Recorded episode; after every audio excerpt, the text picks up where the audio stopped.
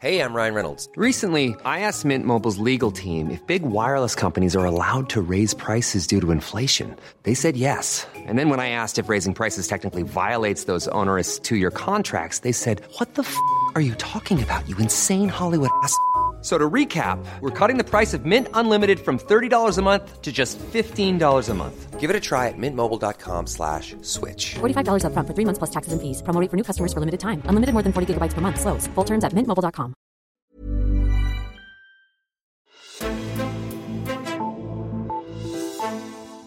Der afsiges dom i rigsretssagen mod foranværende minister Inger Støjberg, og dommen lyder 10 kendes for ret. Tiltalte foranværende minister Inger Støjberg straffes med fængsel i 60 dage.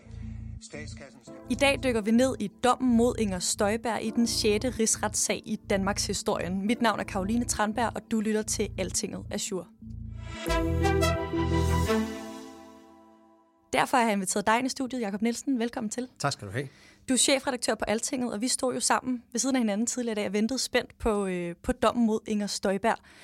Her kunne vi høre, at hun er kendt skyldig. Hun får en straf på 60 dages ubetinget fængsel, og det gør hun for at adskille asylpar, hvor den ene part er under 18 år. Jakob, var det en hårdere dom end forventet? Ja, mange mennesker forventede jo sikkert forskellige ting, øh, øh, men, men ja, det var en hård dom, og jeg tror også, at de fleste, der havde fulgt sagen tæt, nok havde forventet en lidt mildere dom. Altså, jeg synes, der, der var sådan en stemning af blandt mange kommentatorer, at hvis hun overhovedet blev kendt skyldig, så ville hun nok få en, en betinget dom, men, men det gjorde hun altså ikke. Hun fik ubetinget fængsel, fordi, forklarer rigsretten i dommen, at de vurderer, at hun forsætteligt øh, indførte en ulovlig praksis. Så det vil altså sige på almindelig dansk, at hun vidste, hvad hun gjorde. Og det er det, der fører til, skriver de i dommen, at det må føre til, til, til fængselsstraf. Mm.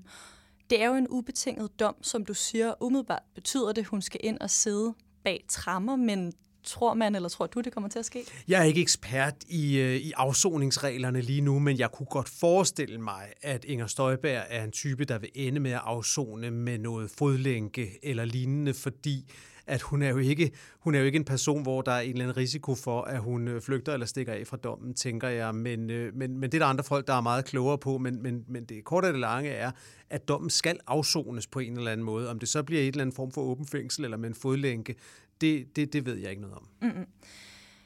Hvis vi ser på det politiske, der har jo været rigtig meget politik i den her sag. Selv efter dommen blev sagt, så kom Inger Støjberg ud foran retten og fortalte, at hun mente faktisk, hun stadigvæk, at hun gjorde det rigtige for børnene, mm. og at hun ikke ville kunne se sig selv i øjnene, hvis ikke hun havde gjort det, sagde hun. Ja. Når man skræller politikken fra det, så var juristerne jo ret enige i, øh, i skyldspørgsmålet. Men det har ikke stoppet folk fra for eksempel Dansk Folkeparti i at bakke op om Inger Støjberg, og endda stadig vil have hende som formand, eller det ved vi ikke ja. nu, men i hvert fald vil have hende som formand.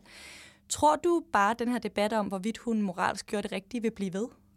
Ja, det tror jeg, og det, og det ved den jo især, fordi at det var den linje, Inger Støjberg selv lagde, da hun kom ud. Som du sagde, det første hun sagde, det var, at hun mente, at de danske værdier havde tabt, fordi at alle ordentlige mennesker ville have gjort som hende. Og på den måde prøver hun jo at politisere dommen og sige, at det er en slags politisk dom. Og, og, øh, og jeg skrev selv på Twitter her som min, mit forløb eneste tweet om denne her dom, at jeg synes, det er lidt trist, at en så begavet politiker som Inger Støjberg på, på sin vis lidt spiller en lille smule dum her og lader som om, at det er en sag, der handler om, om, om barnebrudet, fordi at det er jo åbenlyst ikke det, det handler om. Det er en sag, der handler om, at en minister har bedt nogle embedsmænd om at gøre noget, der var ulovligt. Altså, hvis hun gerne ville opnå det formål at hjælpe barnebrudene, så måtte hun ligesom have gjort det inden for lovens rammer. Det er selvfølgelig det, de siger. Der er jo ikke nogen, der forbyder Inger Støjberg at hjælpe de unge kvinder, hvis hun mente, at de blev svigtet eller var i deres øh, ægteskaber øh, ufrivilligt. De kunne blive hjulpet på alle mulige måder, men man må selvfølgelig ikke øh, hjælpe dem ved at overtræde loven, når man gør det. Det er sådan set det, dommen siger. Men, men der er ingen tvivl om, at den debat vil nok fortsætte, fordi når en så populær og gennemslagskraftig politiker som Inger Støjberg selv går ud og siger det, så, så er det en diskussion, der allerede kører. Vi kunne se også Dansk Folkepartis Peter Skårup var meget hurtigt ude at reagere og kalde dommen uforståelig og sige, at Inger Støjberg gjorde gjorde det rigtige. Så der er altså fremtrædende politikere i Danmark, som mener, at, at hvad skal man sige, at, at formålet berettiger hensigten, øh, øh, uanset hvad den er. Mm. Det rejser jo en masse spørgsmål. Det her, øh, et af de mest centrale måske, er, hvad der skal ske med hende nu, Inger Støjberg. Der har jo længe været snak om det her formandskab i Dansk Folkeparti, som skal vælges til januar. Tror du stadig, det er muligt med den her dom? Nej, og, og, og jeg var også en af dem, der havde svært ved at tro på, på Inger Støjberg, må jeg sige, spidsen for Dansk Folkeparti. Det kan godt være, det har været planen hele vejen igennem, men altså, jeg havde lidt svært ved at se det, og lige nu, må jeg sige, ser det for mig helt umuligt ud. Altså, sandsynligvis vil Inger Støjberg om kort tid ikke længere være medlem af Folketinget. Hun kan sagtens blive valgt ind igen senere, men sandsynligvis vil hun som følge af denne her dom blive nødt til at træde ud af Folketinget. Hvis hun ikke selv gør det, så vil jeg tro, at et flertal i Folketinget tvinger hende til det. Og og jeg synes, det er meget svært at forestille sig, at hun så går ind og bliver formand for, for et parti. Øh, prøv bare at forestille dig alle de praktiske besværligheder. Altså skulle man så have en, en, en fængslet politiker, der møder op til, til forhandlinger i Finansministeriet eller, eller med de andre partier? Jeg synes, det, det, har, det har logikken imod sig, at man går ind efter en dom på 60 dages fængsel og bliver formand for et stort, seriøst parti i Folketinget. Det tror jeg ikke kommer til at ske. Men, men det er spændende, om hun, nu, om hun nu vil melde ud, om hun melder sig ind i Dansk Folkeparti, men, men i lyset af, at hun tydeligvis også selv var meget overrasket over den hårde dom, så, så vil mit bud være, at hun nok skal bruge lidt tid til lige at fordøje det, inden hun finder ud af, hvad hendes egen politiske fremtid skal, skal byde på. Hvis vi kigger lidt mere detaljeret på sagen, nu står du jo med dommen foran dig, øh, printet ud i papir, ja. øhm, så var et af argumenterne fra Inger Støjberg, at hun øh, dels kommunikerede på en måde udadtil via pressemeddelelser, som var den her ulovlige måde, men så handlede hun på en anden måde udadtil, som var den her slags ja. lovlige måde, i hvert fald det, hun har ja. sagt. Men det mente dommerne så ikke var sagen. De mente, det hele var foregik på en ulovlig måde. Ja, ikke også? Jeg skal jo, jo, jo, lige, lige, lige præcis. Altså, de, de, de tilsidesætter sådan set hendes forklaring, eller på godt dansk, de tror ikke på den. Nej. Altså, det de siger i dommen, det er, at de har mest lagt væk på det, de kalder begivenhedsnære beviser. Og det vil altså sige mails, telefonsamtaler, samtaler, som har fundet sted dengang det skete. Det har de sagt, det lægger vi mere vægt på, end hvad folk siger 3, 4, 5 år senere. Og det har jo logikken for sig, at hvis der er noget i en mail, der er skrevet to dage senere, og så en anden en, der kommer fire år senere og siger, jeg husker det anderledes, så, så er der måske en vis sandsynlighed for, at det var den, der skrev det dagen efter, før man overhovedet vidste, at det ville blive til en instrukskommission eller en rigsretssag, at det måske er det, der er, der er tættere på virkeligheden. Og det er det, dommerne siger. De siger, de ting, der, der ligger, de beviser, vi har, som stammer tilbage fra den gang, hvor det foregik, de peger altså på, at Inger Støjbergs forklaring er forkert, at hun nemlig aldrig forestillede sig, at der skulle gøres undtagelser. Tværtimod, hun insisterede på, at der var nogle unge par, der skulle skilles ad, uanset hvad, og også selvom at hun, hun klart måtte have vidst, at det var ulovligt at gøre det. Det er sådan set derfor, at hun bliver kendt skyldig i rigsretten. Og tror du, eller kommer den her dom til at kunne trække tråde til, hvordan man ellers kommer til at tale og handle i dansk politik? Ja, det er der ingen tvivl om. Det er der ingen som helst tvivl om, at det her det får betydning både for politikere og for, og for embedsmænd, fordi at, øh, at det nu altså for, for enhver er blevet meget, meget tydeligt, at det faktisk har alvorlige konsekvenser, hvis man gør ting, som, øh, som er ulovlige. Og der tror jeg, der snakker vi om lidt af et, øh, af et regimeskifte, kan man sige, fordi at hvis man tænker tilbage på de sidste i hvert fald 10 år, måske mere i dansk politik, så har der været sådan en tendens til, og det er ikke kun Inger Støjberg eller Venstre eller, eller Højrefløjen, for sådan set, det er meget, meget bredt i Folketinget, har der været en tendens til at sige, vi skal gå til kanten af konventionerne, altså til kanten af de menneskerettighedsforpligtelser, som Danmark har underskrevet og skal holde sig til, til kanten af de EU-forpligtelser, vi har indgået osv. osv. Og det har embedsmændene så skulle administrere efter. Og når man snakker om sådan noget med konventioner og rettigheder til familiesammenføring, eller til at blive anerkendt som flygtning, eller at blive udsendt, hvis man er kommet hertil som flygtning, alt den slags ting, så er det jo jura, som ikke er nogen helt eksakt videnskab, ligesom hvis vi snakker om at køre for stærkt på motorvejen. Enten kører du over 130, eller også kører du ikke over 130. Men når det er jura, så kan der godt være lidt mere fortolkning. Og embedsmændene har selvfølgelig siddet i en svær situation, fordi de har fået videre politikerne, I skal gå lige til kanten, men ikke længere. Og hvordan er det, man går lige til kanten og ikke længere? Ja, her der har vi så et eksempel på, at embedsmændene hvis vi skal tro på deres gode vilje, og det, det synes jeg ikke, der er grund til andet, de forsøgte at gå til kanten, men de kom til at gå over. Og nogle af embedsmændene havde også advaret Inger Støjberg om, her kommer vi altså til at gå over, men hun sagde, prøv at høre, vi kører alligevel. Der blev blandt andet brugt det udtryk undervejs, det er kommet frem i vidneudsagnen, at hun sagde, jeg er klar til at tage en procesrisiko. Altså, og det er lidt tekniske udtryk, der betyder, at hun var klar til at tage en sag på det her ved for eksempel menneskerettighedsdomstolen, og hvis man så tabte, så måtte det være sådan, men hun var klar til at løbe den risiko. Og her kan vi så se, at rigsretten siger, jamen hvis man ved, at noget er ulovligt, så skal man faktisk ikke gøre det. Så er det faktisk ulovligt at gøre det. Så jeg tror, det kommer til at betyde en større forsigtighed i dansk politik, formentlig både hos politikere og hos embedsmænd, i forhold til, hvor meget man går til kanten, når man, når man gennemfører lovgivning, som man jo ikke synes er, er rigtig.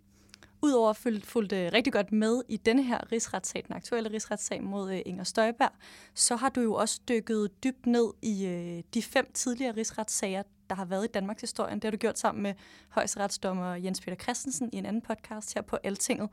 Hvis vi ser på dagens dom med sådan lidt historiske briller, hvor overraskende er den her dom så?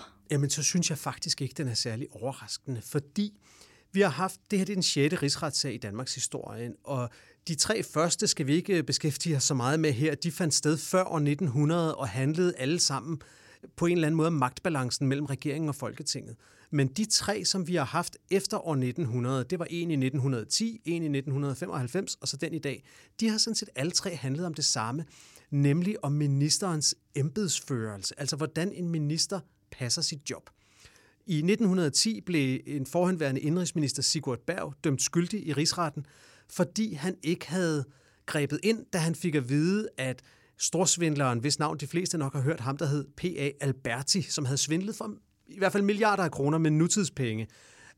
Det var Sigurd Berg blevet advaret om som indrigsminister, men han greb ikke ind, og derfor blev han kaldt skyldig i rigsretten, fordi han ikke havde passet sit job ordentligt. I 1995 blev Erik Nien Hansen kendt skyldig, fordi der havde været alle de her tamilske flygtninge, der havde ret til at blive familiesammenført, men deres ansøgninger blev syltet i Justitsministeriet. De lå bare i en bunke og blev aldrig færdigbehandlet. Og rigsretten sagde, at det vidste Erik Nien Hansen. Det burde han i hvert fald have vidst, at de skulle behandles. Han øh, lod være med at få det til at ske. Derfor havde han ikke passet sit job ordentligt, og han blev kendt skyldig. Og her har vi en tredje sag, der spiller ind i samme mønster. Det er en minister, der ikke har passet sit job på en ordentlig måde, fordi hun vidste, siger rigsretten, at det var ulovligt, det hun bad om, men hun bad om det alligevel. Så det er sådan set tre sager, der selvfølgelig handler om vidt forskellige ting, men på en måde handler om det samme. Ikke at passe sit job ordentligt som minister. Og når man så når frem til rigsretten, jamen så hvis, hvis, hvis de juridiske dommere og de, og de politisk udpegede dommere er enige om, at, at, at det gjorde man ikke, så bliver man altså kendt skyldig. Så kan man sige, at den hård, at den hård strafmæssigt, altså Erik Nien Hansen øh, fik jo i 1995 faktisk fire måneders fængsel, så han fik som udgangspunkt en hårdere straf end Inger Støjberg. Hun har fået 60 dages fængsel. Han fik fire måneder. Men dengang så valgte rigsretten så at sige, fordi han er så gammel, som han er, og fordi han er meget syg, så gør vi straffen betinget. Det, mm. det var helt specifikt derfor, det blev en betinget straf. Ellers havde han fået fire måneders ubetinget fængsel. Så man kan sige, at hun får en straf, der er, øh, der er en del kortere end en Hansens. Der var nogle af de der tamilske flygtninge i, i Tamilsagen, der mistede livet, så, så der kan man sige, at den havde måske hårdere menneskelige konsekvenser. Men, men der siger rigsretten altså, at, øh, at 60 dages fængsel er det rigtige. Og der var i øvrigt så øh, 10 dommere ud af, af rigsretten 26 dommere, som faktisk ville have idømt hende tre måneders fængsel. Men fordi de kun var 10 ud af de 26, så var der altså ikke flertal for tre måneders fængsel. Og derfor blev det så de 60 dage, som der var 15 dommere, der var klar til at give hende. Og det var så nok til et flertal i rigsretten, der, der mente, at hun skulle have mindst 60 dages fængsel. Så, så jeg synes, Ja, det er en relativt hård dom, men hvis man kigger historisk på det med de tre rigsretssager, vi har haft øh, efter år 1900, så, så, så ligger de faktisk i logisk forlængelse af hinanden. Hvis vi også lige skal forbi Inger Støjbergs gamle parti, Venstre, hvor hun jo øh, smækkede med døren øh, oven på beslutningen om at stemme for en rigsretssag mod hende. Øh, selvom Jakob Ellemann nu ved jeg ikke, hvordan hans... Øh, han har ikke forholdt sig til, til det endnu. Vi har i ikke set det, nej. Vi har, ikke, vi har ikke set det endnu. Men er det vigtigt for ham, at det trods alt ender på en eller anden måde? Ja, det er klart, at det er vigtigt, fordi Inger Støjberg var så markant en person i Venstre gennem så mange år, så stærk en figur i Venstre, og så endte det jo med det her kæmpe brag. Det her, der skulle have været et drømmeformandskab med Jakob Ellemann og Inger Støjberg, der ligesom repræsenterede både et, hvad skal man sige, moderne, internationalt orienteret venstre og det mere nationalkonservative venstre i skikkelse af Inger Støjberg. Det brød jo sammen. De kunne slet ikke sammen. Øh, Jakob Ellemann beskyldte hende for illoyalitet. Hun blev fyret som næstformand. Hun meldte sig ud af partiet. Og Venstre endte jo med, de fleste af Venstres folketingsmedlemmer i hvert fald, med at stemme for rigsretten. Så hvis hun var gået derfra, øh, øh frifundet, så er det klart, så, så ville mange have, have peget på Jacob Ellemann og sagt, hov, hov, der kan du se, du tog fejl, hun havde ret, og hvad nu? Så det havde lagt et vist pres på ham politisk. Nu må man til gengæld sige, at, øh, at han står tilbage øh, som, hvad skal man sige, han har fået oprejsning for, for den beslutning, han traf. Altså, han kan jo være glad for i dag, at han ikke havde siddet og stemt imod at, at rejse den rigsretssag, når det nu viste sig, at, øh, at, at det her panel, trods alt med, øh, med, med 13 højesteretsdommere ombord, var helt enige om, at, øh, at Inger Støjberg var skyldig. Mm. Som det aller sidste, nu er øh, det hele jo ikke slut endnu, for det, som du sagde før, så øh, sidder der også nogle embedsmænd, som har en måske haft en rolle, som skal vurderes på en eller anden måde. Øhm, blev man klogere på, hvordan deres rolle den, øh, den har været i det her? Jeg ved ikke om... Jeg, jeg, jeg synes jo også, man bliver, man bliver klogere på det ved, ved at læse rigsretsdommen, for man kan jo se, hvem rigsrettens dommere vælger at tro på. Og derfor kommer der utvivlsomt også et efterspil for nogle af embedsmændene nu. Der var jo i Instrukskommissionen, som ligesom var den rapport, der lå forud for rigsretssagen, der blev udpeget fem embedsmænd, som Instrukskommissionen mente havde begået så alvorlige fejl, at der kunne rejses sager mod dem. Men det gør man så ikke, før rigsretten er færdig. Og rigsretten har udelukkende kigget på Inger Støjbergs rolle. Så nu hvor hun er kendt skyldig, så skal regeringen tage, øh, tage stilling til, om man så skal forfølge de op til fem tjenestemandssager, som der ligesom blev lagt op til i, øh, i Instrukskommissionen. Og det kommer utvivlsomt til at ske, og især nogle af dem øh, må se frem til det med en, vis, med en vis bæven, og sikkert også en vis træthed, fordi man skal huske, det er altså fjerde gang, de embedsmænd nu skal undersøges. Først undersøgte ombudsmanden sagen, så var der Instrukskommissionen, hvor de var inde og vidne, så var der Rigsretten, hvor de var inde og vidne igen, og nu kommer der en fjerde undersøgelse, en det man kalder en tjenestlig undersøgelse, hvor formentlig en landsdommer øh, i spidsen skal ind og kigge på, hvad skete der egentlig her. Og når så den dommer har kigget det hele igennem, muligvis øh, holdt nogle enkelte vidneafhøringer, så vil den dommer øh, komme med nogle anbefalinger til, til regeringen om, at øh, de pågældende embedsmænd selvfølgelig enten går helt fri, eller bliver forflyttet, degraderet eller afskediget. Og der vil for nogle af embedsmændene sikkert være konsekvenser. Altså jeg tænker for eksempel på, på den embedsmand fra, fra øh, fra Udlændingeministeriet, som var den, der ringede over til Udlændingestyrelsen, efter at Inger Støjberg havde skrevet sin famøse pressemeddelelse og sagde, nu skal I bare gå i gang med at adskille alle asylpar. Altså der har rigsretten ligesom sagt, vi tror på, at det var det, hun gjorde, selvom hun selv siger, at hun gjorde noget andet, så må ikke, at hun kan se frem til en, øh, til en tjenestelig undersøgelse. Og paradoxalt nok gælder det samme de to embedsmænd, som måske var dem, der advarede Inger Støjberg allerklarest i forløbet, nemlig øh, juristen Løkke Sørensen og en anden jurist i ministeriet, Jesper Gore. De var jo begge to nogen, der undervejs advarede Støjberg og sagde, det her det kan du ikke, det her det er ulovligt, det må du. Jeg ved ikke, om de brugte ordet ulovligt, men de advarede hende i hvert fald. Men de er faktisk begge to nogle af dem, der har fået kritik af Instrukskommissionen for ikke at stanse denne her ulovlige praksis. Selvom altså de advarede ministeren, så siger Instrukskommissionen, de gjorde ikke nok. Og en anden ting, de også får kritik for, det er for at være med til at lave forkerte svar til både ombudsmanden og Folketinget bagefter. Og det risikerer de altså nu at blive straffet for i gåseøjne, altså fordi de risikerer ikke en straffesag med bøder eller fængsel, men de risikerer den straf, det kan være at blive forflyttet, degraderet eller afskediget. Mm. Så udover at finde ud af, hvad, hvad embedsmændenes rolle var i det her, så er det også op til Folketinget at tage stilling til, om Inger Støjberg hun, øh, hun vil være værdig til at sidde resten af folketingsperioden, ja. eller måske træde ud. Øh, Jakob Nielsen, chefredaktør på Altinget, tusind tak, fordi du var med i dag. Selv tak. Og tak til dig, der lyttede med. Du kan læse meget mere om dommen og reaktionerne på den inde på altinget.dk. Mit navn er Karoline Tranberg, og vi lyttes ved.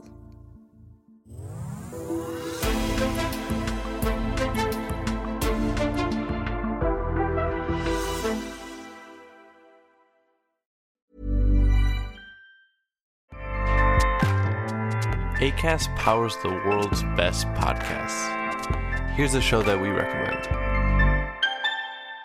The Real Housewives is a guilty pleasure for most, but if you're looking to not feel guilty about that pleasure, tune in to Everything Iconic with me, Danny Pellegrino, where I break down all the messy moments and behind the scenes antics of Bravo's popular franchise. And on Everything Iconic, I also interview celebrity guests like Kelly Ripa, Kiki Palmer, Drew Barrymore, Cameron Diaz, and more about their guilty pleasures, their past work, and so much more. So if you're pop culture obsessed and find yourself watching way too much reality TV like me, tune in to Everything Iconic with Danny Pellegrino wherever you listen to podcasts. ACAST helps creators launch, grow, and monetize their podcasts everywhere. ACAST.com.